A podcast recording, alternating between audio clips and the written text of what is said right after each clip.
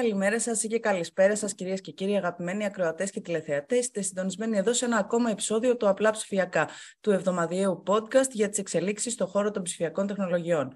Μαζί μου στο στόντιο των νοτίων προαστίων, κάθε φορά τα μπερδεύω, δεν ξέρω γιατί. Δεν πειράζει. ε, είναι ο Δημήτρης Μαλάς.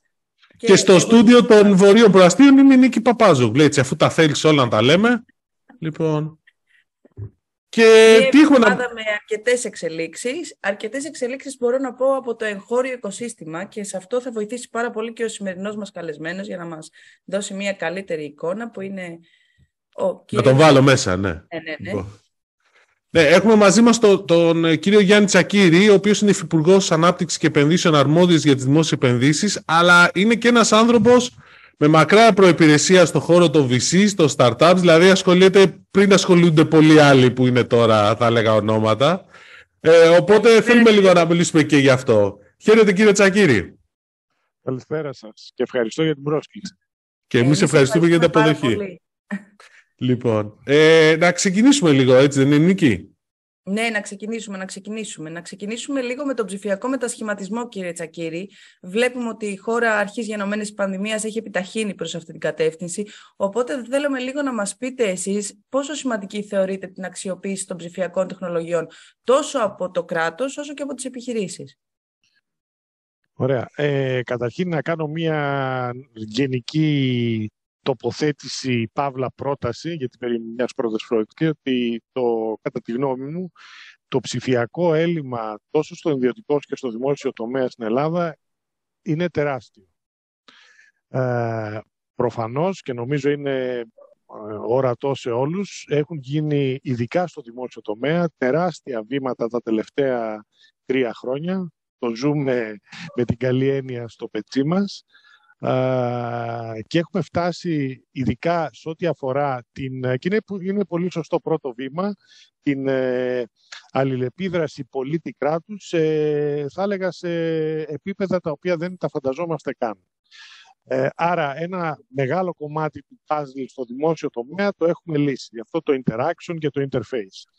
Ε, αυτό που έχει ξεκινήσει να γίνεται και αυτό είναι η ουσιαστική αρμοδιότητα του Υπουργείου Ψηφιακής Διακυβέρνησης είναι όλο αυτό να περάσει και βαθιά μέσα στο δημόσιο τομέα, δηλαδή βαθιά στα συστήματα έτσι ώστε πλέον ε, όλη αυτή η διάδραση να γίνεται χωρίς προβλήματα, χωρίς ε, bugs, χωρίς, χωρίς, χωρίς και να αξιοποιούνται όλα τα δεδομένα που υπάρχουν στο κομμάτι του δημόσιου τομέα γιατί ομολογώ ότι τα δεδομένα που υπάρχουν, ο όγκος είναι τεράστιος.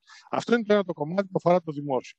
Υπάρχει το κομμάτι του, ιδιο, της ιδιωτικής οικονομίας και του ψηφιακού μετασχηματισμού εκεί, τα οποία, ο οποίο είναι εξίσου σημαντικό και όταν αυτά τα δύο φτάσουν στο κρίσιμο επίπεδο, τότε θα δούμε την πραγματική, να το πω έτσι, έκρηξη, γιατί πλέον θα συνεργάζονται αρμονικά α, μεταξύ τους.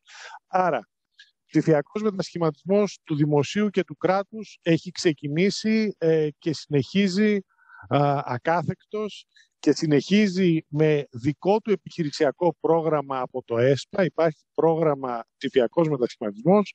Είναι κάτι λιγότερο από ένα δισεκατομμύριο ευρώ, ο οποίος εστιάζεται για τα επόμενα χρόνια σε αυτού του είδους επενδύσεις. Τώρα, στο κομμάτι του ιδιωτικού τομέα, και εκεί υπάρχει σημαντικό έλλειμμα και υπάρχει σημαντικό έλλειμμα γιατί, γιατί ξέρουμε ότι η ελληνική οικονομία α, καταρχήν αποτελείται από πολύ μικρές όχι μικρομεσαίες, πολύ μικρές επιχειρήσεις κατά τον ορισμό της Ευρωπαϊκής Επιτροπής, οι οποίες δεν έχουν τη δυνατότητα να επενδύσουν, ίσως και το χρόνο, οι επιχειρηματίες να επενδύσουν σε ψηφιακά εργαλεία. Θυμίζω ότι εμείς σαν Υπουργείο Ανάπτυξης και Επενδύσεων στην περίοδο του κορονοϊού κάναμε ένα, θα έλεγα, πιλωτικό ε, πρόγραμμα, το e-shop. Άρα δώσαμε μία δυνατότητα στους στη, στον κλάδο της Λιανικής να περάσει και λίγο στην ψηφιακή εποχή. Είχαμε μια πάρα πολύ αντα, καλή ανταπόκριση, αλλά αυτό που μας, εν, μας ενδιέφερε στατιστικά, ε, συγγνώμη, ε, στρατηγικά, ήταν ο μικρός, ο πολύ μικρός επιχειρηματίας να έρθει σε επαφή, να καταλάβει τι είναι αυτό το ηλεκτρονικό εμπόριο. Και ομολογώ τα αποτελέσματα ήταν πάρα πολύ καλά. Τώρα, ερχόμαστε στο σήμερα και το αύριο Και εμείς ε, μέσα από το νέο πρόγραμμα του ΕΣΠΑ και ειδικά από το επιχειρησιακό πρόγραμμα ανταγωνιστικότητα εντός πολύ σύντομου χρονικού διαστήματος θα βγάλουμε την πρώτη εμβληματική ε, πρόσκληση προς μικρομεσαίες επιχειρήσεις που αφορά επιδότηση ε, επενδύσεων για την ψηφιακή μετάβαση των μικρομεσαίων επιχειρήσεων. Είναι μια πρόταση ολοκληρωμένη, μια πρόταση με σημαντικά μεγάλο προϋπολογισμό, 300 εκατομμύρια ευρώ, αφορά όλες τις μικρομεσαίες επιχειρήσεις, εκτός από αυτές που κανονιστικά λόγω ευρωπαϊκών κανονισμών δεν μπορούν να ενισχυθούν και στοχεύει με τρία παρά, με τρεις κατατάξεις που έχει, στοχεύει να φέρει αυτές τις μικρομεσαίες επιχειρήσεις στο επόμενο επίπεδο, να το πω έτσι, ηλεκτρονικής α, α, κατάστασης με πρώτερο στόχο να αυξήσουν την ανταγωνιστικότητά τους και κατ' επέκταση και η χώρα να αυξήσει την ανταγωνιστικότητα. Θυμίζω ότι υπάρχει ήδη μία δράση ψηφιακού μετασχηματισμού από το Ταμείο Ανάκαμψης, η οποία τρέχει στην αγορά, αυτές οι δύο, και το ξεκαθαρίζω, είναι πλήρως συμπληρωματικές. Η δράση του Ταμείου Ανάκαμψης αφορά πολύ μικρές επενδύσεις. Η δράση του ΕΣΠΑ αφορά λίγο μεγαλύτερες επενδύσεις και πολύ μεγάλες επενδύσεις ψηφιακές, ξεκινώντας φτάνοντας μέχρι και βαριά ERP software και, και, και ε, προκειμένου να να, να ψηφιοποιηθούν πλέον ε, πλήρως οι ελληνικές μικρομεσαίες επιχειρήσεις. Άρα αυτός είναι οι δύο πιο σημαντικές δράσεις ή έχουμε και κάποιες άλλες που βλέπετε εσείς που περιλαμβάνονται από το ΕΣΠΑ και από το Ταμείο Ανάκαμψης που θα δώσουν μεγαλύτερη όθηση στην ψηφιοποίηση των επιχειρήσεων; Αυτές οι δύο είναι πολύ σημαντικές. όχι, αυτές οι δύο είναι, αλλά ειδικά η δράση του ΕΣΠΑ τα περιλαμβάνει όλα. Φτάνει μέχρι ύψους επένδυση, αν δεν απατώ, 3 εκατομμύρια ευρώ αν κάποια μεσαία προφανώς ή ναι. μεγάλη μικρή επιχείρηση θέλει να κάνει. Είναι με ένα σημαντικό ύψος επένδυσης που θεωρούμε ότι καλύπτει... Ε, πότε βγαίνει αυτή η νέα ε, ε, θέλω να ελπίζω ότι θα δημοσιευτεί εντός του Οκτωβρίου. Ε, βέβαια, ναι, κοιτάξτε, ε, επειδή θα δώσουμε και ένα μήνα σαν προδημοσίευση, προκειμένου οι επιχειρήσεις να καταλάβουν περί τίνους πρόκειται, Θυμίζω και το έχω πει πολλές φορές ότι δεν, είναι, δεν γίνεται η ένταξη των επιχειρήσεων γίνεται με αυτόματα κριτήρια, άρα δεν γίνεται με, αξιο, με συγκριτική αξιολόγηση. Άρα πάρα πολύ γρήγορα μια επιχείρηση που θα καταθέσει μια πρόταση θα ξέρει αν εντάσσεται. Με το που θα πάρει το OK της ένταξης μπορεί να αρχίσει να υλοποιεί. Άρα το, 20, το 2023 θα έχουμε πράγματα να ασχολούμαστε και εμείς δημοσιογράφοι σε αυτό το κομμάτι Οπότε... Ε, ε, ελπίζω θα έχουμε το, 20, το, το, το 22 μπορεί να έχουμε και τις πρώτες δαπάνες. Α, OK, okay, γιατί ε. είπατε μέσα στον Οκτώβριο ένας μήνας, α, αμέσως μετά από το Δεκέμβριο να ξεκινήσει. Α, θα πάει πολύ γρήγορα. Ωραία. OK, okay, καλό αυτό. Ε, και αυτό, πέρα... αν θυμάστε μια παλιά διαφήμιση που δεν θυμάμαι, νομίζω και ασφαλιστική εταιρεία ήταν, ήταν αυτό που έλεγε πληρώνει αμέσως. Ναι, σωστό το κράτος πληρώνει αμέσως. Ίσως αυτή είναι η είδηση ε, πλέον, αλλά αυτό είναι μια άλλη συζήτηση. Πραγματικά. Ε, εγώ ήθελα να ρωτήσω δύο πράγματα. Αρχικά, επειδή έχετε και αυτές τις δράσεις, πώς κρίνετε εσείς την ανταπόκριση; Είπατε στο πρόγραμμα για, τα, για τους ιστοτόπους υπήρξε, η ανταπόκριση ήταν μεγάλη, ήταν όμως και η πανδημία ήταν διαφορετικές συνθήκες. Στα λοιπά προγράμματα, θεωρείτε ότι θα είναι μεγάλη ανταπόκριση, έχουν συνειδητοποιήσει δηλαδή οι επιχειρήσεις; Ότι πρέπει να ψηφιοποιηθούν κατά τη γνώμη σας; Ε, νομίζω το έχουν καταλάβει, ε, ειδικά μετά την πανδημία. Ε, και αυτό που θέλω να πω είναι ότι δεν θα θέλαμε, ε, να το πω λίγο λαϊκά, ένα μπούγιο στις ε, προσκλήσεις. Θα θέλαμε πραγματικά η κάθε μικρομεσαία επιχείρηση να δει ακριβώς τι θέλει, ε, να σχεδιάσει ακριβώς πώς θέλει να ψηφιοποιηθεί και να έρθει με μια σωστή πρόταση, γιατί είναι ε, μην ξεχνάτε ότι αυτό δεν ε, ε, και ο ιδιώτης βάζει χρήματα. Άρα, ναι, να το πω, τόσο τα ιδιωτικά όσο και τα χρήματα τα δημόσια του ΕΣΠΑ να πιάσουν τόπο. Είναι πάρα πολύ σημαντικό. Δεν είναι για να πάρουμε την επιδότηση. Είναι για να κάνουμε κάτι το οποίο ε, προσθέτει αξία στην επιχείρησή μας. Ναι, έχετε δίκιο. Και επειδή είπατε ΕΣΠΑ, να μείνουμε λίγο σε αυτό και να ρωτήσω και για τη νέα προγραμματική περίοδο του ΕΣΠΑ, σε ποιους κλάδους θεωρείτε εσείς ότι θα πρέπει να επικεντρωθούμε για να έχουμε έτσι, να κάνουμε αυτή τη διαφορά, να, να μην πάνε χαμένα τα κεφάλαια όπως ε, Κοιτάξτε, ε, το πρόγραμμα ανταγωνιστικότητα για τις μικρομεσαίες επιχειρήσεις αφορά όλους τους κλάδους. Εμείς δεν κάνουμε διάκριση μεταξύ κλάδων. Ο κάθε κλάδος έχει το, να το πω έτσι, το, το χώρο που του ανήκει και κάνει τη δουλειά που πρέπει να την κάνει. Το θέμα είναι ο κάθε κλάδος και κάθε επιχείρηση μέσα σε ένα συγκεκριμένο κλάδο να γίνει πιο ανταγωνιστική. Άρα δεν, ε, να το πω έτσι, δεν επιδοτούμε συγκεκριμένους κλάδους, δεν έχουμε κάποια προτίμηση στους κλάδους ε, και δεν έχουμε προτίμηση γιατί αφήνουμε την αγορά να προχωρήσει και να, να δει αυτά που θέλει σε ό,τι αφορά ε, να το πέσει τη ζήτηση προϊόντων ή υπηρεσιών. Προτίμηση Άρα δεν κάνουμε, δεν, δεν, δεν κάνουμε διάκριση. Αυτό όμως που κάνουμε είναι και αυτό που είπα πριν, ότι η στρατηγική του ΕΣΠΑ είναι οι επενδύσεις σε όλους τους κλάδους ε, που είναι επιλέξιμοι να είναι οι επενδύσεις δεν είναι πράσινες και ψηφιακές. Αυτή είναι η πολιτική του νέου ΕΣΠΑ από την Ευρωπαϊκή Επιτροπή και δεν μπορούμε να παρεκκλίνουμε. Ωραία. Ε, εγώ να ρωτήσω κάτι διαφορετικό λίγο και επειδή έχετε μακρά προϋπηρεσία στο χώρο και το VC και το startup, το τελευταία χρόνια έχουμε δει πολύ κινητικότητα σε αυτό το κομμάτι. Πού την αποδίδετε εσείς αυτή την αυξημένη κινητικότητα, ενώ σε σχέση με το παρελθόν αυξημένη; Ε, κοιτάξτε, νομίζω δεν υπάρχει, μάλλον είναι πάρα πολλοί παράγοντες που ο κάθε ένας παίζει και ένα, ένα ρόλο από μόνος του. Ε, ο πρώτος προφανώς παράγοντας είναι ότι ε, περάσαμε περίεργες κρίσεις. Δεν λέω για την δεκαετή οικονομική κρίση, αλλά ξεκινάω με την κρίση του κορονοϊού. Ε, νομίζω αυτό ήταν ένα σοκ για όλους. Άλλαξε η ζωή μας, άλλαξε ο τρόπος που δουλεύουμε, που σκεφτόμαστε και, και, και. Αυτό είναι ένας παράγοντας. Ένας δεύτερος παράγοντας είναι μεγαλώσαμε. Και τα λέω μεγαλώσαμε, ενώ καινούργιες γενιές ήρθαν, ε, μπήκαν στην αγορά με νέες ιδέες, με νέα ερεθίσματα, άρα πήγε προς τα εκεί. Η επιχειρηματικότητα πέρασε σε μια άλλη φάση ε, που κάποιοι θέλουν πραγματικά να δοκιμάσουν την τύχη τους σε αυτό το τομέα. Και τρίτος παράγοντας, και νομίζω εξίσου σημαντικός, είναι οι δράσεις που κάναμε και τα κεφάλαια που εμείς διαθέσαμε προς αυτή την κατεύθυνση ε, μιλώντας με, για το ξεκινώντας από το Elevate Greece, πηγαίνοντας στα Venture Capital Funds. Άρα ένας νέος επιχειρηματίας, ε, δεν το λέω ηλικιακά, το λέω από άποψη ε, που μπαίνει στην, ε, στο, στο στίβο αυτό του επιχειρήν, ε, είχε όλα τα, να το πω έτσι, όλα τα, τα εργαλεία προκειμένου αν έχει μια σωστή επιχειρηματική ιδέα να επιτύχει. Δηλαδή, αν αυτός έβαζε το μυαλό του, υπήρχε δίπλα και κεφάλαιο και αν η ιδέα ήταν σωστή, θα προχωρούσε. Και το βλέπουμε αυτό να έχει μεγαλώσει σημαντικά, ε, να έχει αναπτυχθεί. Έχουμε, και το βλέπω, παρότι διαβάζω σε κάποιες εφημερίες εντελώς διαφορετικά πράγματα, εγώ το βλέπω από μόνος μου, έχουμε επιστροφή ε, μυαλών. Δεν έχουμε brain drain πλέον έχουμε επιστροφή.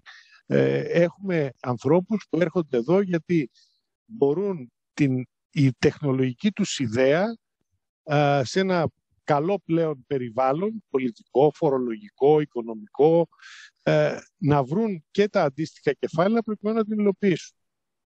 Άρα είναι, όλοι αυτοί οι παράγοντες συνετέλεσαν στο να δούμε μια ε, σημαντική αναγέννηση και ένα οργασμό, θα έλεγα, σε αυτό το σε αυτή την περιοχή της αγοράς που λέμε νεοφυείς επιχειρήσεις και ειδικά καινοτομία και τεχνολογία. Μάλιστα, μιας και αναφερθήκαμε έτσι στα κεφάλαια και είδαμε και το καλοκαίρι το Q-Equity, το νέο πρόγραμμα για τη στήριξη των ελληνικών επιχειρήσεων από την ΕΑΤΕ, ήθελα να ρωτήσω ποιες είναι οι επόμενες κινήσεις στον χώρο των funds; Ε, καταρχήν, ε, έχουμε σημαντική ζήτηση ε, για τα κεφάλαια που έχουμε στον αέρα για επενδύσεις σε funds. βλέπουμε επιτυχημένες ομάδες οι οποίες στο παρελθόν έκαναν πολύ καλές επενδύσεις, επανέρχονται με καινούργια funds, με καινούργια ιδιωτικά χρήματα και θα επενδύσουμε και εμείς προς αυτή την κατεύθυνση. Άρα αυτό σιγά σιγά μεγαλώνει αρκετά. Ξέρετε, κάθε επιτυχία, κάθε μεγάλο με εταιρεία στο οποίο ε, πολίτες σε μια πολυεθνική, η οποία πολυεθνική πλέον έρχεται να εγκατασταθεί στην Ελλάδα. Περισσότερες θέσεις εργασίας δημιουργούνται. Όλα αυτά δημιουργεί ένα πολλαπλασιαστικό ε, όφελος, όφελος ε, για όλους. Και εδώ θέλω να πω και το εξής ότι από όλη αυτή την προσπάθεια των ε, χρηματοδότησης των φαντ, το, ήδη το κράτος έχει αρχίσει να έχει κέρδη. Είναι σημαντικό αυτό. Δηλαδή χρησιμοποιήσαμε από τον Τζέρεμι, για παράδειγμα, ευρωπαϊκά χρήματα, ε, επενδύσαμε σε funds, αυτά τα funds πήγαν καλά, έκαναν πολύ καλές, ε, δημιούργησαν πολύ καλές εταιρείες. Αυτές οι εταιρείες έχουν μια αξία τώρα στην αγορά και εμέσως μέτοχος είναι και το ελληνικό δημόσιο, το ελληνικό κράτος. Άρα έχουμε να λαμβάνουμε ε, και από εκεί. Πέρα από τις θέσεις εργασίας και όλα αυτά τα οποία είναι πιο σημαντικά προφανώς. Άρα είστε ικανοποιημένος από τη μέχρι τώρα αξιοποίηση αυτών των κεφαλαίων. Δηλαδή πλέον αρχίζουμε να βλέπουμε τη συνεισφορά όλου αυτού του νέου οικοσυστήματος στο, στο ΑΕΠ. Βεβαίως, βεβαίως. Ε, και νομίζω είναι μια πάρα πολύ καλή άσκηση ε, να δούμε να τη μετρήσουμε πραγματικά ποια είναι, γιατί έχουμε μόνο αποχρώσεις ενδείξεις ναι. ε, αυτή τη στιγμή, ε, αλλά έχουμε θέσεις εργασίας, έχουμε συμμετοχή στο ΑΕΠ, ε, κοιτάξτε, είναι κάτι το οποίο πρέπει να το κυνηγήσουμε όσο πιο πολύ μπορούμε και η τεχνολογία και η καινοτομία να γίνει ένα σημαντικό κομμάτι του ΑΕΠ, όπως σε πολλές άλλες βόρειες χώρες, μικρές βόρειες χώρες που παίζει πάρα πολύ σημαντικό ρόλο. Ε, καλά είναι να έχουμε τον τουρισμό, έχουμε τον ήλιο και τη θάλασσα, έχουμε όλα αυτά, αλλά ε, η τεχνολογία είναι κάτι το οποίο, ε, να το πω έτσι, ε, συμβάλλει ε, στο λεγόμενο resilience που λένε και οι Ευρωπαίοι, που είναι η ανθεκτικότητα μιας οικονομίας. Γιατί αν έχουμε ένα κορονοϊό, ε, τουρίστες θα πληγεί Σωστό. Ακριβώς. Ε, αν έχουμε καιρικά φαινόμενα, ε, ο αγροτικός τομέας θα πληγεί και αυτός. Άρα διαφοροποιούμε τους κλάδους οι οποίοι έχουν τα έσοδα έτσι ώστε να είμαστε καλυμμένοι γιατί ξέρετε κρίσεις θα έρθουν ε, πολλές πλέον. Α, πάντα υπάρχει μια κρίση. Κάτι συμβαίνει πάντα έτσι όπως πάει. Δηλαδή, η αλήθεια είναι. Το πευχόμαστε, αλλά... Εντάξει, νομίζω εμείς οι μεγαλύτεροι έχουμε περάσει και κάποιες περιόδους που ήταν όλα πραγματικά τις αναπολούμε. Δεν, δεν υπήρχαν κρίσεις. Ε, όλα όχι πήγαιναν καλά, δεν υπήρχε κάτι να μας απασχολεί τόσο έντονα. Ε, ε, εμένα πάει πολύ πίσω αυτό για να μιλήσεις. Δηλαδή στη δεκαετία του 80 κι αν να θεωρείς ότι ήταν ήρεμη κατάσταση. Α, Όχι, είχαμε, και... είχαμε, είχαμε περιόδους ηρεμίας. Δεν είχαμε ελληνοτουρκικά, δεν είχαμε προσφυγικές ροές, δεν είχαμε Σωστό. πολέμους στην Ευρώπη. Δεν, δεν, δεν. Είχαμε πληθωρισμό. πληθωρισμό θυμάμαι, είχαμε. Δεκαετία 80 μεγάλο να θυμάμαι πληθωρισμό να είναι πάντα πρωτοσέλιδο. Αυτό θυμάμαι. Θυμάστε το περίφημο καλάθι της νοικοκυράς. Ναι, από τότε που έχει μείνει. Τώρα το ξαναβλέπω που γράφεται και λέγεται και λέω όχι ρε παιδιά, όχι πάλι, γιατί είμαι σε αυτή τη φάση. Υπουργέ, και κάτι τελευταίο θέλω να ρωτήσω εγώ. Είπαμε για τη startup, είπαμε για τις επενδύσεις και πράγματι έρχονται. Βλέπουμε όμως μία συγκέντρωση στην Αθήνα ε, και στη Θεσσαλονίκη που και αυτή αρχίζει να ανεβαίνει. Πώς μπορούμε, τι πρέπει να κάνουμε για να βοηθήσουμε λίγο και την περιφέρεια; Ε, εγώ θα έλεγα, ε, σε αυτό έχετε δίκιο, υπάρχει μια συγκέντρωση και είναι πάρα πολύ ε, φυσιολογικό. Αλλά από την άλλη μεριά έχουμε και σημαντικές ε, πρωτοβουλίες και δράσεις σε επίπεδο περιφερειών. Θυμίζω η Περιφέρεια Υπήρου κάνει σημαντικές δράσεις. Η Δυτικής Ελλάδας, στην ε, Πάτρα, σημαντικές ε, δράσεις προκειμένου να τραβήξει και υπάρχουν και πολύ καλές εταιρείες ε, νεοφύης σε αυτές τις περιοχές, θα τραβήξει αυτή τη δραστηριότητα προς τα εκεί. Θα το δούμε και αυτό και εδώ θα ήθελα να βάλω και στην εξίσωση τους ψηφιακούς νομάδες. δεν είναι επιστημονική φαντασία, είναι πραγματικότητα. Υπάρχουν πάρα πολλοί πλέον ψηφιακοί νομάδες στην Ελλάδα από το εξωτερικό και θα δούμε και πολλούς Έλληνες να γίνονται έτσι και να πηγαίνουν προς την περιφέρεια γιατί προφανώς η ποιότητα ζωής στην περιφέρεια είναι πολύ καλύτερη από ό,τι είναι στα μεγάλα μετροπολιτικά κέντρα. Άρα θα το δούμε και αυτό. Είναι ένα φυσικό επακόλουθο.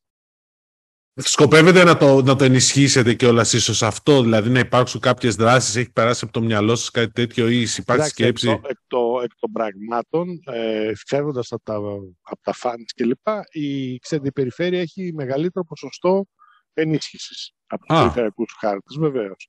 Η, να, να πω ότι στο, για το, στο ΕΣΠΑ μια επιχείρηση στην Αττική δεν, δεν μπορεί να ξεπεράσει την επιδότηση νομίζω 20% κάπου εκεί, αναλόγως με το τι είναι.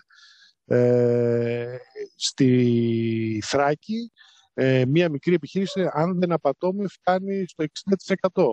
Στη Δυτική Μακεδονία, ε, λόγω για τις απολυγνητοποίησεις, ακόμα παραπάνω. Δεν, δεν θυμάμαι ακριβώς τα νούμερα, αλλά είναι Ναι, και εγώ θυμάμαι ότι είναι μεγάλα, ναι.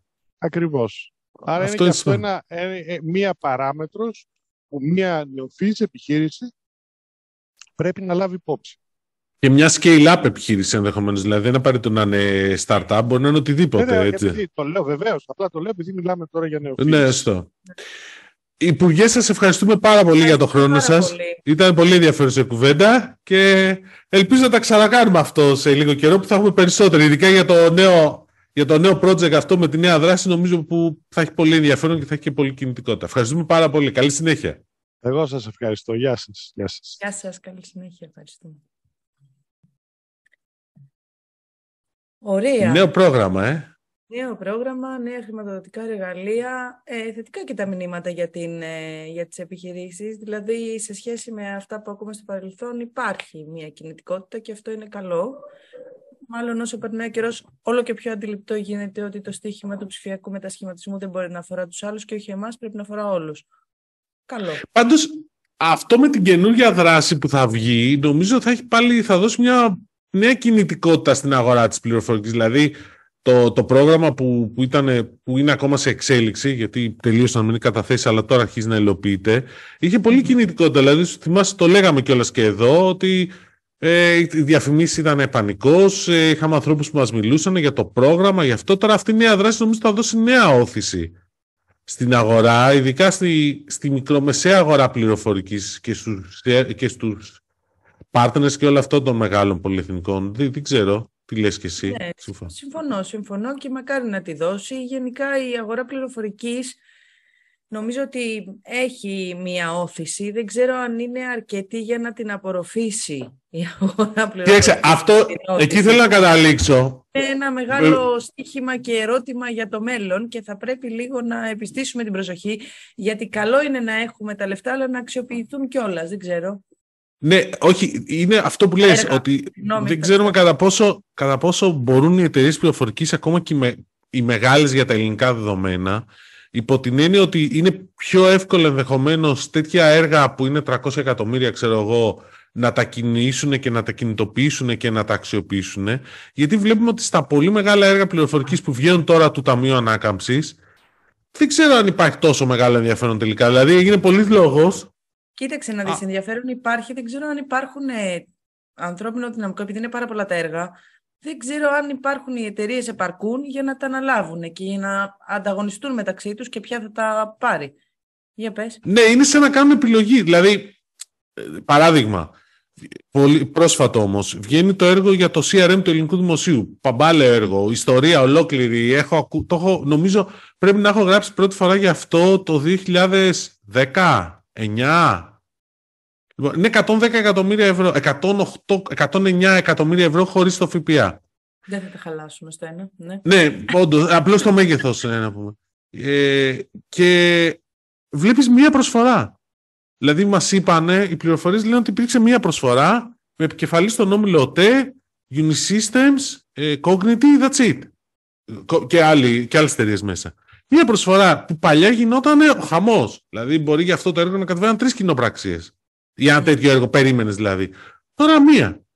Δεν ξέρω αν πάνε σε επιλογή. Να πούμε ότι έχουν μπει και όλοι, όλες οι εταιρείες τηλεπικοινωνίας στα, στα έργα, έτσι. Δηλαδή και διεκδικούν στην ώρα. Γιατί παλαιά, παλαιότερα το 10 που έγραφες εσύ, οι άλλοι δεν ήταν τόσο ενεργοί. Όχι, ούτε καν ο ΤΕΟ που είναι πλέον ο πιο ενεργός. Ναι. Εδώ είναι και, αλλά και θέμα ρευστότητας, ότι επειδή χρειάζεται ρευστότητα για τέτοιου τύπου έργα.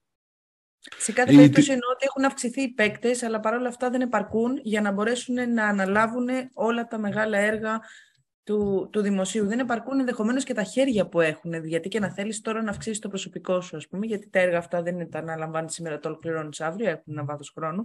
Δεν ξέρω αν μπορείς να βρεις να αυξήσεις, έστω ότι έχεις και τα κεφάλαια δηλαδή. Δεν ξέρω αν μπορείς να το κάνεις. Είναι, είναι λίγο σύνθετη εξίσωση το συγκεκριμένο πρόβλημα. Ναι, ισχύει. Ε, πάνω σε αυτό ήθελα να σου πω. Ε, ναι. Και επίσης δεν ξέρω. Και, καλά, εντάξει, υπάρχει και λίγο ότι μπορεί να πάει και πιο γρήγορα το έργο γιατί δεν θα έχει προσφυγές. Αλλά αυτό είναι μια άλλη συζήτηση, νομίζω. Αλλά γενικώ. Ότι για την υλοποίηση στην παλιά διαφήμιση, ότι πληρώνει αμέσως. Πληρώνει αμέσως. Υλοποιείται αμέσως. Ναι, μακάρι αυτό. Γιατί δεν βγαίνουν διαφορετικά. Απλώς υπάρχει μια παρένθεση. Ήταν μια συζήτηση ε, που επειδή για τα, τα, για τα περίφημα αυτά έργα του Ταμείου Ανάκαμψης, δύο πράγματα που πρέπει νομίζω αξίζει να επισημάνουμε. Το ένα είναι ότι λέμε εμείς ότι στην Ελλάδα έχει 5-6 δις ευρώ, 5-6 δισεκατομμύρια ευρώ σε έργα. Κανονικά θα πρέπει να έρθουν και μεγάλοι παίκτες από το εξωτερικό, system integrators, να ασχοληθούν με την ελληνική αγορά, μπλα μπλα μπλα. Αλλά δεν έχει μόνο η Ελλάδα ψηφιακά έργα.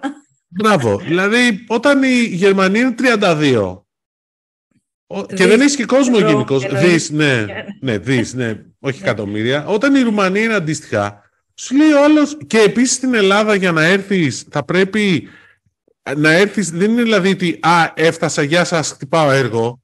Δηλαδή πρέπει να στήσεις ομάδες και τα λοιπά, ή θα εξαγοράσεις μια εταιρεία. Σου λέει ο άλλο, εντάξει ρε παιδιά, λεφτά έχουμε, λεφτά υπάρχουν. Λεφτά υπάρχουν που λέει και μια ψυχή, θυμάσαι. Αυτό. Οπότε άστο. Ένα αυτό. Δεύτερον, όμως που είναι εξίσου σημαντικό και σε διαφορετικό επίπεδο είναι ότι μιλάμε για ψηφιακό μετασχηματισμό του δημοσίου. Ναι. Πολλοί λένε και γράφουν ειδικά στα μέσα ότι έχει κάνει ψηφιακό μετασχηματισμό το δημόσιο. Εγώ θα επισημάνω κάτι που, που είπε ο κύριος Τσακύρης, ότι ο ψηφιακός μετασχηματισμός του δημοσίου έχει ξεκινήσει. Ναι. Και δεν, δεν όχι, είμαστε στην αρχή ακόμα. Και το λέω αυτό γιατί πρέπει να γίνει κατανοητό ότι τα πραγματικά έργα ψηφιακού μετασχηματισμού είναι τώρα. Ε, ναι. Είναι το G-Cloud, είναι το ERP, είναι το CRM. ναι. Αυτά είναι. Δηλαδή το GovGR, πολύ σημαντικό έργο μαζί σου, διευκόλυνε πάρα πολύ κόσμο, αλλά μάζεψε τις υπηρεσίες. Δηλαδή, ναι, δεν είναι η δομή. Δεν είναι η δομή. Ναι, τώρα πρέπει να αλλάξει τη δομή. Είναι εντελώς διαφορετικό πράγμα. Εκεί είναι ο ψηφιακός μετασχηματισμός και νομίζω ότι αυτό δεν το έχει καταλάβει πολλοί κόσμος. Θα το δούμε όμως. Δεν το έχει λοιπόν. καταλάβει πολλοί κόσμος ενδεχομένως και εκ του αποτελέσματος και είναι πάλι κάτι που είπε ο κύριος Τσακίδης, ότι όταν ολοκληρωθεί ναι. αυτός ο βαθύς μετασχηματισμός του, του δημοσίου και προχωρήσει και ο μετασχηματισμός των επιχειρήσεων και επικοινωνήσουν αυτά τα δύο, τότε θα καταλάβουμε τη μεγάλη διαφορά. Εντάξει, εδώ πέρα. Το... Ναι. Εδώ τώρα αρχίζουμε. δηλαδή λίγο μέλλον. Έχουμε μέλλον. Εδώ τώρα ναι. αρχίζουμε, ναι. Εδώ τώρα αρχίζουμε, ναι, είναι αυτό που λέμε, ξέρεις, τώρα που είμαστε στην αρχή, είναι και αυτό στην αρχή, ότι να, λίγο άρχισαν να μπαίνουν μέσα τα, τα, οι, ψηφ, οι οπτικές σύνες, για να πάμε σε άλλο θέμα, για να ναι. μπαίνουν οι οπτικές σύνες και λίγο αρχίζει να υπάρχει ενδιαφέρον και ξαφνικά αρχίζουμε να τσιμπάμε θέσεις στην, στην κατάταξη την παγκόσμια όσον αφορά τις ε, ταχύτητες ε, σύνδεσης. Εντάξει. Ναι, ναι, ναι.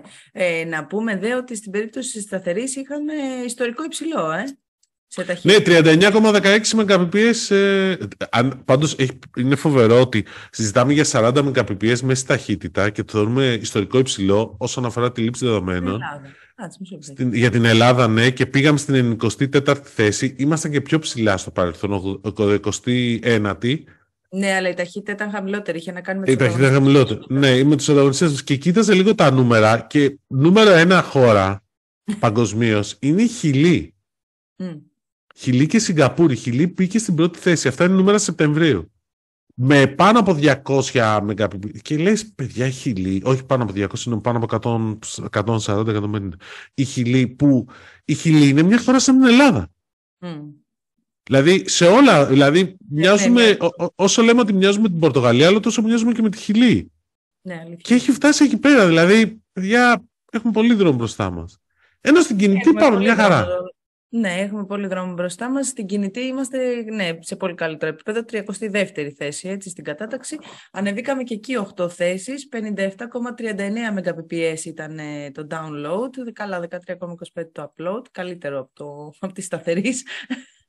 Εντάξει, αυτό είναι λόγω 5G, ε, μωρέ. Παρ' όλα αυτά η κινητή πάμε καλά, είμαστε σταθερά καλά, σταθερά πιο πάνω από την ε, σταθερή, αλλά έπεσε. Βέβαια εξηγείται από τον τουρισμό το ότι έπεσε, γιατί είχε φόρτο το δίκτυο, περισσότεροι τουρίστες. Ανεβοκα... Τον Αύγουστο είχε πέσει, ναι, τώρα ξανανέβηκε το Σεπτέμβριο, ανεβοκατεβαίνει λίγο, αλλά είναι Ε, στη, δεν στα, ανέβηκε στην, όμως κυ- το Μάιο πέρυσι, αυτό εννοώ. Ήτανε Ναι, πιο- ε, αρχίσουμε. ναι, γενικώς είμαστε λίγο στην κινητή, είναι λίγο διαφορετικό γιατί είναι πόσο δουλεύουν τα δίκτυα. Ε, Επίσης, το άλλο ενδιαφέρον νομίζω από τα στοιχεία της Σούκλα, γιατί ήταν τα στοιχεία της Σούκλα, ήταν ότι ε, η Θεσσαλονίκη είναι πιο γρήγορη κατά μέσο ώρα από την Αθήνα σταθερή. Ναι. Είχε και αυτό το ενδιαφέρον. Μοιράσαμε τις πρωτιές, πρωτεύουσα συμπρωτεύουσα, για να μην τσακωνόμαστε Α- Αθη- Αυτό με Αθηνική το- με Θεσσαλονικής. Να- Να σε ρωτήσω κάτι, ως Θεσσαλονικιά, θεωρείς σωστή, α, σωστή αυτό το συμπρωτεύουσα, είναι σωστό; Όχι, απλά είμαι άνθρωπος της παράδοσης. Είναι ωραία η παράδοση γιατί να την να μην τη διατηρούμε. Κάπως προέκυψε, κάποιος κάτι σκέφτηκε. Δηλαδή, συγγνώμη, το, λι- το Πειραιά πρέπει να είναι το λιμάνι της Αθήνας, δεν είναι ο Πειραιάς αυτόνομος ή πλέον ένα ενιαίο, σ- ένα ενιαίο πράγμα. Αθήνα Πειραιάς νομίζω είναι ένα. Ένα. Τώρα και με το μετρό. Τώρα και με το Ε. μετρό, το, τώρα με το μετρό, ναι, εντάξει. Εσύ θα έπρεπε να το πεις αυτό, εγώ το λέω. Με το μετρό, ναι, εντάξει, επίσης έχω πεθα... Ναι, μπράβο, στα εγώ πρέπει να το λέω. Ε, αλλά βέβαια με Ξέρεις το όμως τι μετρό. δεν ξέρω ρε εσύ Δημήτρη, γιατί είχαμε δώσει κάτι, μας είχαν δώσει και είχαμε να μεταδώσει κάτι σφιχτά χρονοδιαγράμματα. Πώς πάει το project με το να έχουμε σήμα μέσα στο μετρό για να στέλνουμε τα mail μας, Θα ξεκιν- να παίρνουμε... Το Νοέμβριο ξεκινάνε. Α, τον Νοέμβριο ξεκινάνε. Ναι, ξεκινάνε με πέντε Εγώ νόμιζα ότι σταθμούς. Το Νοέμβριο θα ήταν έτοιμοι οι πέντε σταθμοί. Ε, ο- μο- ξεκινάνε και θα είναι έτοιμοι οι πέντε πρώτοι σταθμοί από ελληνικό. Ελληνικό, Πότε; Αργυρούπολη, Άλυμος, ε, Ηλ- Ηλιούπολη και Άγιος Δημήτριος. Ναι, Θα- οκ. Πότε να κάνουμε. Μέσα στον Νοέμβριο. Μμ, Τι να σου πω. Ωραία. Να σου Άντε πω ότι να. ξέρω. Περιμένω Όχι. και εγώ. Εμένα με εκεί περισσότερο από τους άλλους. Μπαίνω, χρησιμοποιώ αυτή τη γραμμή στη συγκεκριμένη. Δηλαδή και με το που μπαίνω μέσα στο σταθμό και κατεβαίνω στην αποβάθρα, κόβονται τα πάντα. Δηλαδή έχει πλάκα. Κόβονται Λοιπόν. τα πάντα. Είναι λίγο καλύτερη η κατάσταση στο Σύνταγμα, μπορώ να πω εγώ. Και όχι τίποτα άλλο. Τώρα που κυκλοφορούν και πάρα πολλές πλατφόρμες με audiobooks, θες να ακούσεις το βιβλίο σου και αν δεν έχεις κάνει download, κόβεται. Κατάλαβες. Α, θα πας στα audiobooks. Έλεγα να πάμε σε άλλο θέμα, αλλά πάμε στα. Περίμενε, κράτα τα audiobooks σε λίγο θα τα πούμε. Αλλά Γιατί, εγώ το ρε, πήγαινα πώς στον σε πιάνει; Πειραιά. Στον Πειραιά, ότι με το μετρό που κατεβαίνει στον Πειραιά, κάτι που έχει ενδιαφέρον είναι ότι αρχίζει να στείνεται ένα hub κάτω στον Πειραιά, technology. Μμ. Δηλαδή, έχεις το κτίριο του Παπαστράτου που είναι teleperformance, είναι το technology, το digital innovation ε, της ε, Alpha Bank. Έχει πολύ κομμάτι innovation εκεί πέρα και η Eurobank. Και τώρα έχουμε και την διαλέκτικα που πάει στο Πειραιός Tower, τον πύργο του Πειραιά, παίρνει έξι ορόφους. Έξι με ώρες. οψιόνι άλλους Οψιόνι τρεις. και άλλους τρεις. Εντάξει.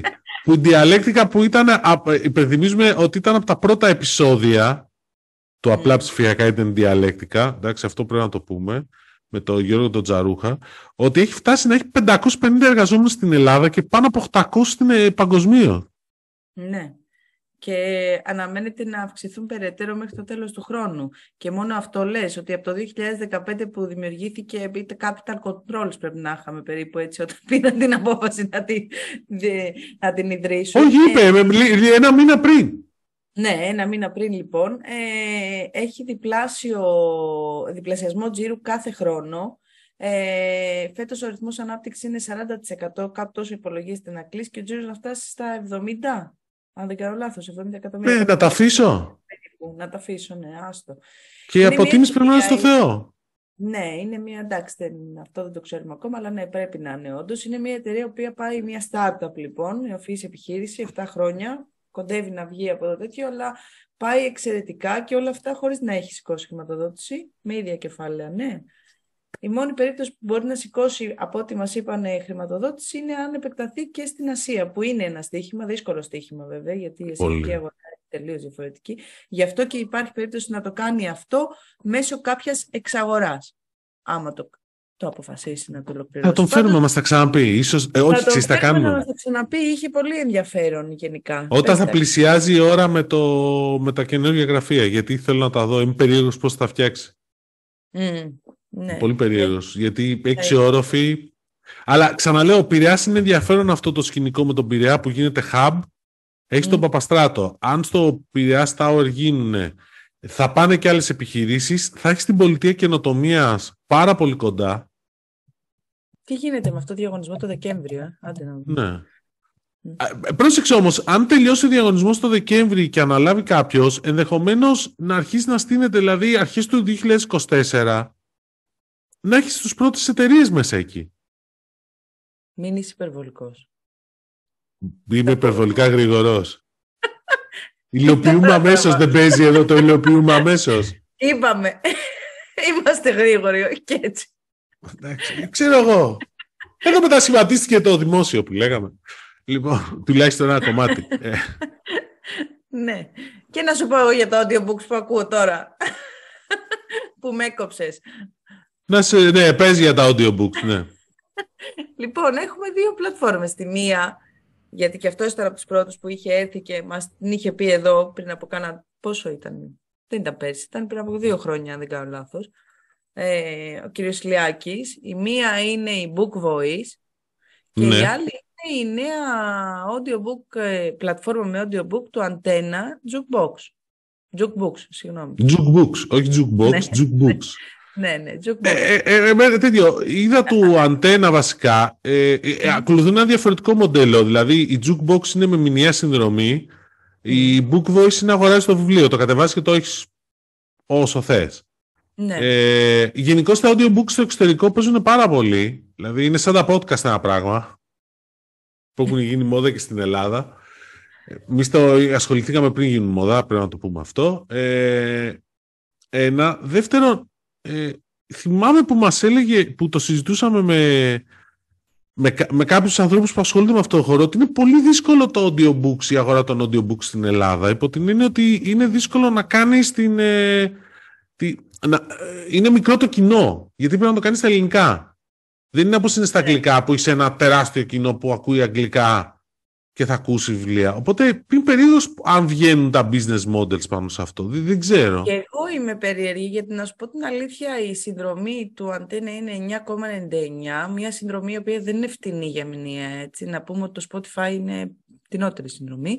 Ε, ναι, αλλά δεν έχει audiobooks, θα σου πει ο Αντένα. Ναι, αλλά θα ναι, πιάσουμε τον Αντένα, γιατί ο Αντένα. Είμαι, είμαι περίεργος πώς βγάζουν τις τις συνδρομές στον Αντένα. Δηλαδή, το, είναι... την ίδια πορεία έχουν και τον Αντένα Plus. Ναι, είναι και 9,99 το μήνα, μια ε, συνδρομή την οποία εγώ προσωπικά, ρε παιδί μου, να σου πω, θα υποστήριζα μόνο αν είχε πάρα πολύ μεγάλο όγκο βιβλίων, δηλαδή πολλές επιλογές και ε, καλών βιβλίων. Ε, ε πόσα βιβλία θα ακούσεις το μήνα; Book Voice από την άλλη είναι ένα βιβλίο. Όπου να πούμε όμως ότι και εδώ το κατανοώ ότι είναι υψηλό το κόστος. Να πούμε όμως, γι' αυτό δεν ξέρω αν βγαίνει στην περίπτωση της Ελλάδας, είναι λίγο σαν τις εκδόσεις. Ε, και εδώ τα βιβλία δεν φτηνά, Δημήτρη μου. Δηλαδή ναι. είναι 15 και 90, ναι, για κάτι σύγχρονο που θα έπρεπε να διαβάσεις. Είναι περίπου λίγο πιο κάτω από το χαρτί. Εδώ αρχίζει η συζήτηση λοιπόν, βγαίνουν τα μοντέλα, γιατί αυτό με τις συνδρομές δεν ξέρω, είναι ένα ενδιαφέρον project. Εμένα μου αρέσει πάρα πολύ να ακούω. Εγώ δηλαδή, ας πούμε, έχω πληρώσει και έχω χρησιμοποιήσει για παιδικό βιβλίο. Ειδικά εκεί που έχεις διαβάσει 15 παραμύθια τη μέρα και κάπου δεν μπορείς άλλο, οι φωνητικές χορδέ παθαίνουν κάτι τι. Είναι σε φάση να κλείνουν.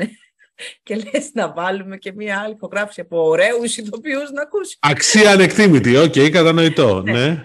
Αλλά δεν ξέρω κατά πόσο. Ναι, είναι αυτό. Εντάξει, το άλλο, αγοράζεις ένα βιβλίο το μήνα που το ποσό είναι λογικό και το ακούς, γιατί και πόσα βιβλία, όπως λες εσύ, θα ακούσεις το μήνα. Τώρα το 9,99, πάλι, εάν βρεις το ίδιο βιβλίο και στις ίδιες πλατφόρμες, τελικά σε συμφέρει η μηνιαία συνδρομή. Αν ακούς πολλά βιβλία. Ναι, όχι. Και απ' την άλλη, αν είναι να πάρεις ένα βιβλίο με 15,90 ξέρω εγώ, ή 14 ή 11, το 9,99 και να έχεις παραπάνω από ένα διαθέσιμα, είναι πιο φθηνό. Δεν, Δεν ξέρω, μπερδεύομαι ώρες ώρες. Αλλά είναι σαν τις συνδρομές που, πώς το λένε, με το ναι. streaming της συνδρομής που γίνεται ένας χαμός αυτή την περίοδο. Ε, που έχουμε τον Antenna, ο οποίος ε, εγώ θεωρούσα προσωπικά ότι η συνδρομή στο Antenna Plus ήταν υπερβολικά ακριβή σε σχέση με τον ανταγωνισμό. Ε, και βγάζει ξαφνικά ένα πακέτο που λέει εξάμεινη συνδρομή 20 ευρώ. Εντάξει, 1999 λόγω του Μουντιάλ, γιατί στο Μουντιάλ οι μισοί αγώνες, όπως το έχουμε ξαναπεί, το, εσύ το έλεγες, θα βγουν στο, στο πώς το λένε, οι μισοί αγώνες θα στο Antenna Plus, το οποίο έχουν παρουσίαση την άλλη εβδομάδα, έχει ένα ενδιαφέρον. Δηλαδή, εγώ θέλω να πάω μόνο και μόνο γιατί μου έχει πιάσει περιέργεια, γιατί δεν μου βγαίνουν τα νούμερα. Δηλαδή, ε, την ίδια στιγμή το Netflix βγάζει συνδρομές με διαφημίσεις, οι οποίες καταλήξουν ότι πάλι δεν σε συμφέρουν. Ε. Δηλαδή είναι 6,99, στην 6,99 δολάρια στην Αμερική και λες, ρε παιδιά, αν είναι 6,99 με 8,99 παίρνω ξέρω εγώ την κανονική και γίνεται ένας χαμός. Δεν είναι πολλές και... διαφημίσεις που παίζουν ανάμεσα όμως, να σου πω. Δεν είναι όπως στην ελληνική τηλεόραση. Ε, Πάντως, ναι, αλλά... Εγώ κάτι άλλο που θέλω να πω είναι ότι μετά από πάρα πολλά χρόνια κρίσεις και ιστορίες βλέπουμε νομίζω για πρώτη φορά και στην ελληνική τηλεόραση στην, το κανονικά τα κανάλια να έχουν πολύ καλό ψυχαγωγικό περιεχόμενο φέτος. Χρηματοδοτούμενο κιόλας. Ναι, χρηματοδοτούμενο κιόλας και καλά κάναμε και το χρηματοδοτήσαμε. Ε, θα έχει λοιπόν ενδιαφέρον να δούμε εάν θα φύγει κόσμος από τις πλατφόρμες, γιατί μέχρι πρώτη πολλοί λέγανε δεν έχω τι να δω, ποιος δεν έβλεπε ας πούμε ε, reality ήταν πάντα δεν έχω τι να δω στην τηλεόραση. Τώρα έχει την να δει για πρώτη φορά, κάθε μέρα και κάτι διαφορετικό. Έχει περιεχόμενο. ναι, αλλά ξέρεις τι γίνεται με τις πλατφόρμες. Σωστό, σωστό. Αλλά πρόσεξε. Και εδώ πέρα αρχίζει ένα ζητούμενο. Δεν ναι, ότι, ότι έχεις καλό περιεχόμενο, αλλά επειδή ο κόσμος γενικότερα αρχίζει πλέον και συνηθίζει να βλέπει αυτό που θέλει όποτε το θέλει, Mm. Πρέπει να έχεις ουσιαστικά, και επειδή οι Catch Up TV δεν σου προσφέρουν οι, τα κανάλια, βέβαια άμα μπεις στο, στα Flix τους, Earthflix, mm. Megaflix, πώς τα λένε, το βρίσκεις, αλλά εντάξει, το, δεν είναι και το ότι καλύτερο από UI, από, από το experience. Οπότε πολλοί χρησιμοποιούν η Cosmote ή η Nova, η Cosmote TV ή Nova Ion για να το βλέπουν. Και εκεί πέρα καταλήγεις βέβαια ότι υπάρχουν, ε, πώς το λένε, σειρές όπως το Maestro του Παπακαλιά, το περίφημο αυτό Maestro, το οποίο δεν παίζει στις πλατφόρμες στο catch Για τους φίλους μας. Τα πατέ. Τα είπαμε, αλλά έχει ψηλογραφτεί κιόλας. Ναι, το Maestro πάει στο Netflix σύμφωνα με τις πληροφορίες. Το οποίο όμως αυτό που, δεν έχει γραφτεί είναι ότι δεν υπάρχει στο Catch Up TV ούτε της Κοσμοτέ ούτε της Nova. δηλαδή, αν εσύ χάσεις το επεισόδιο ναι. και είσαι φαν, εντάξει, θα πρέπει να. Μόνο στο Mega TV υπάρχει. Στο megatv.com. Δηλαδή πρέπει να πας στο site του Mega.